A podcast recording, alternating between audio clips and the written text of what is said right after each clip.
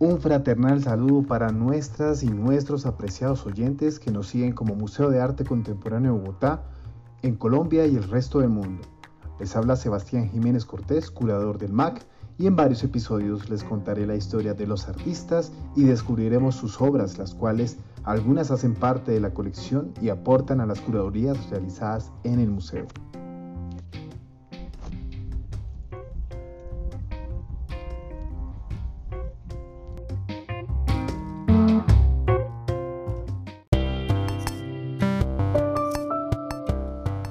Este segmento te llevaré en un corto trayecto por la vida del artista Pilar Copete y al finalizar desnudaremos su obra Buscando Identidad 1 y 2, del 2001 al 2002, expuesta con la coloría Identidades Híbridas 2020 en el MAC.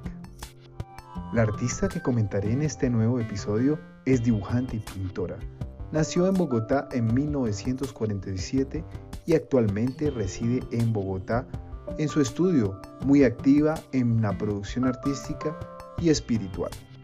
Inquieta por el movimiento y sensible a los gestos de los cuerpos en diferentes situaciones, emociones y sensaciones. Su búsqueda en la expresión plástica inicia de muy niña.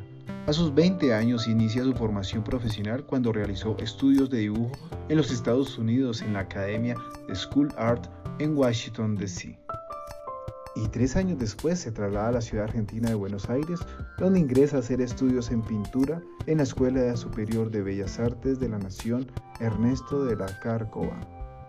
A mediados de la década de los 70 y durante casi ocho años realizó un extenso viaje por la India en diferentes ciudades, estudiando artes gráficas, diseño tántrico, yoga y mandalas en diferentes academias.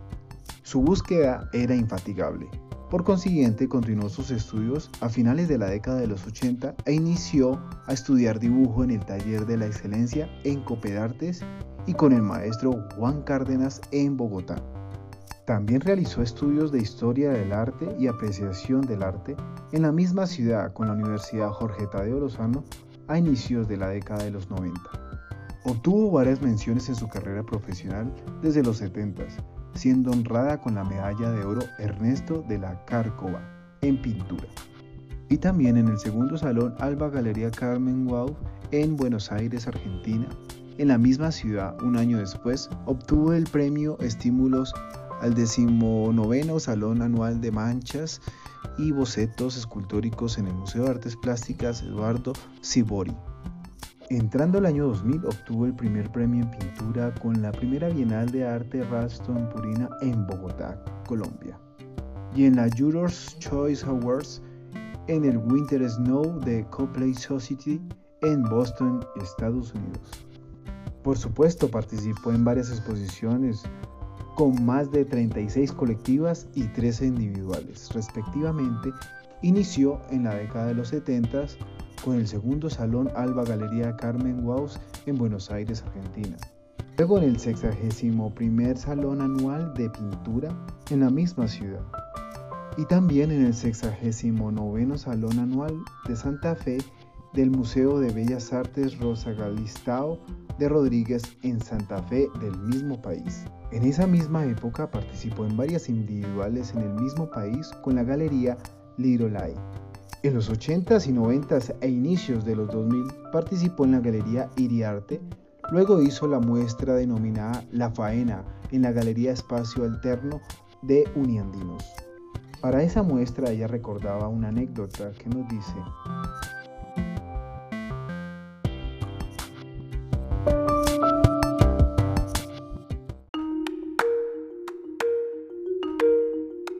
Los pescadores me llamaban a las 4 de la mañana para que fuéramos a dibujar en el mar mientras ellos pescaban.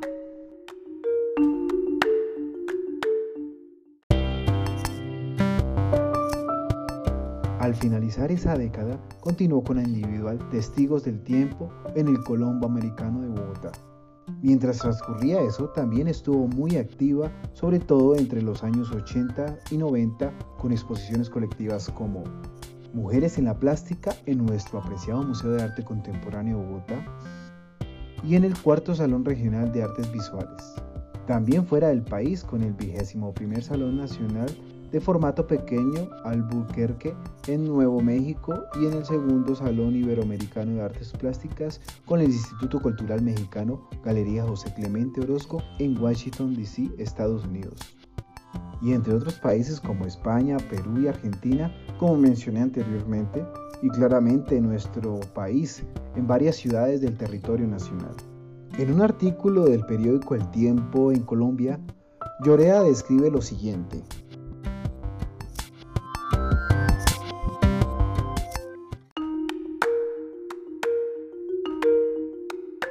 El color es el eje de la pintura de Pilar Copete, tanto en su investigación previa como en el resultado estético de sus obras. Porque para ella un cuadro suyo llena sus expectativas cuando cada fragmento sintetiza la totalidad de la obra. Mientras hacía sus investigaciones, descubrió por casualidad la técnica japonesa sumie, que consiste en dibujar al lápiz para volverlo acuarela luego.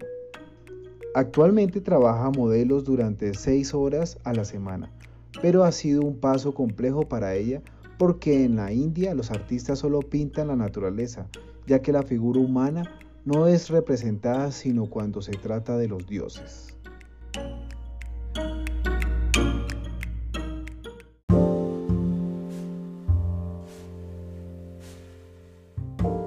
Muy bien, mis apreciadas y apreciados oyentes, después de haber hecho esta somera travesía en la trayectoria del artista, ahora enseñaré la esencia de esta historia. ¿Siguen conmigo?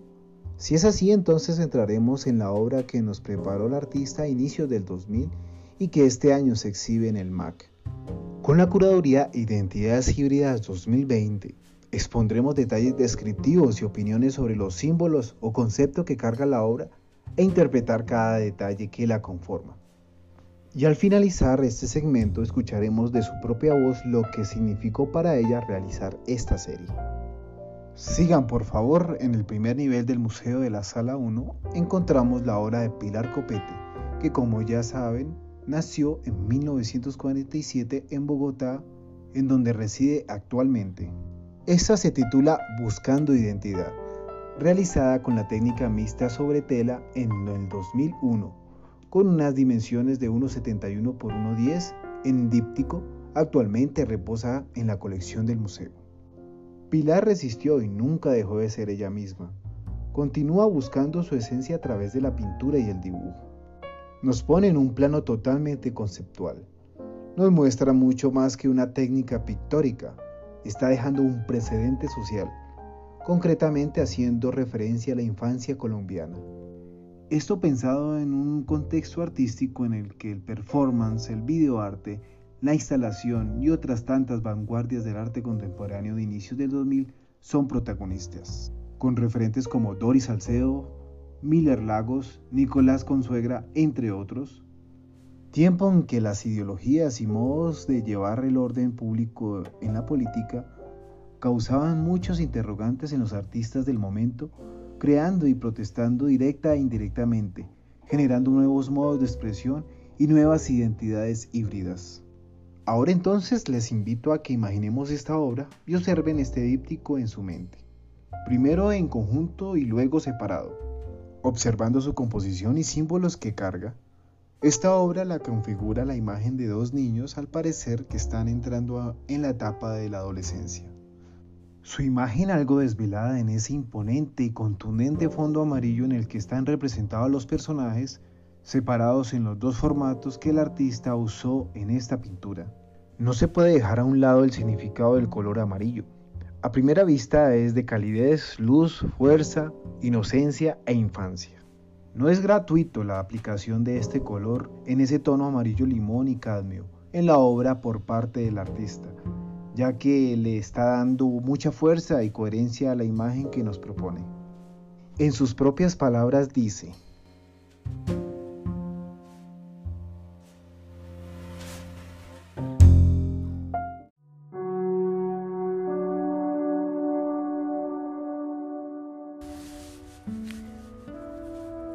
En la serie Buscando Identidad me interesó el por qué, así como cuando uno se viste, escoge un color u otro, cálido o frío. Había personas que elegían imágenes que las acompañara durante su día.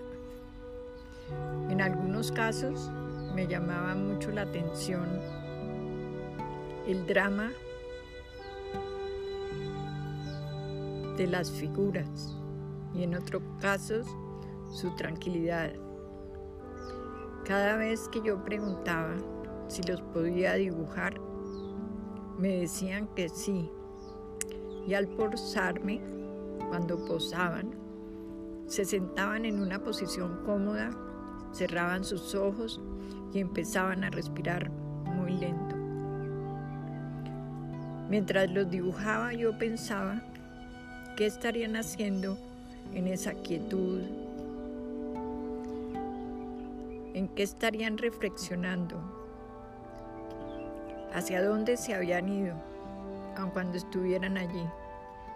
Pensé que si estaban reinventándose o cambiando de identidad. Empecé a dibujar estos personajes una vez que tuve que esperar en una sala de espera y quise dibujar una familia que todos llevaban el mismo motivo en sus camisetas. Cuando los dibujaba, el jefe de la familia se acercó a mí y me dijo, por favor, no nos dibuje más. Esto es respeto por la identidad. Entonces, cada vez que yo dibujaba a alguien, de antemano pedía permiso para dibujarlos. Y mientras lo hacía, cada uno de ellos cerraban sus ojos. Entonces yo me repetía, ¿será que están reafirmando o buscando su identidad? De esta serie tengo seis piezas, se hicieron seis piezas, todas en el mismo tono y con dibujo. De esta manera logré una identidad y una unidad en todas las piezas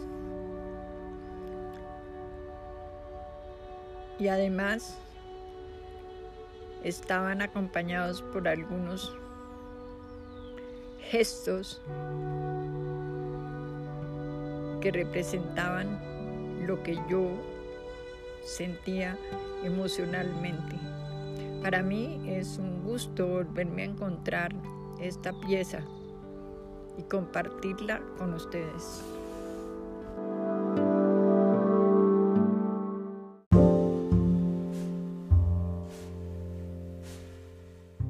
En las dos piezas que describiremos en este episodio, vemos a los dos niños dibujados hasta la mitad del cuerpo, uno de ellos con trazos apenas insinuados y con un gesto que pareciera esconder algo que hizo.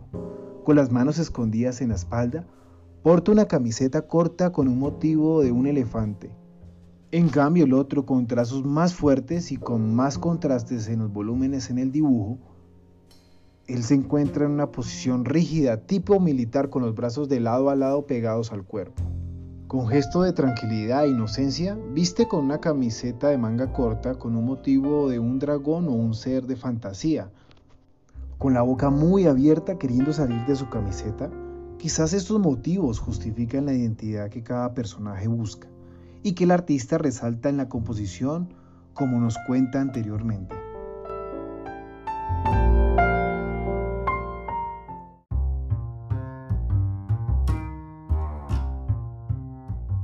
Estos parámetros interpretados en la simbología de la obra junto al tema que se propone en esta muestra son las evidencias que nos ofrece la obra para ser incluida en la curaduría Identidades Híbridas expuesta en nuestro museo recientemente.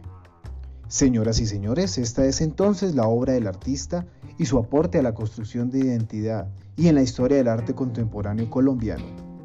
Apreciadas y apreciados oyentes, quiero invitarlos a que observen la obra, saquen sus propias conclusiones y comenten en nuestras redes sociales. Invito a que me sigan escuchando en siguientes episodios indagando la vida y obra de los artistas que construyen nación a través del arte. Nos escucharemos nuevamente. Hasta la próxima.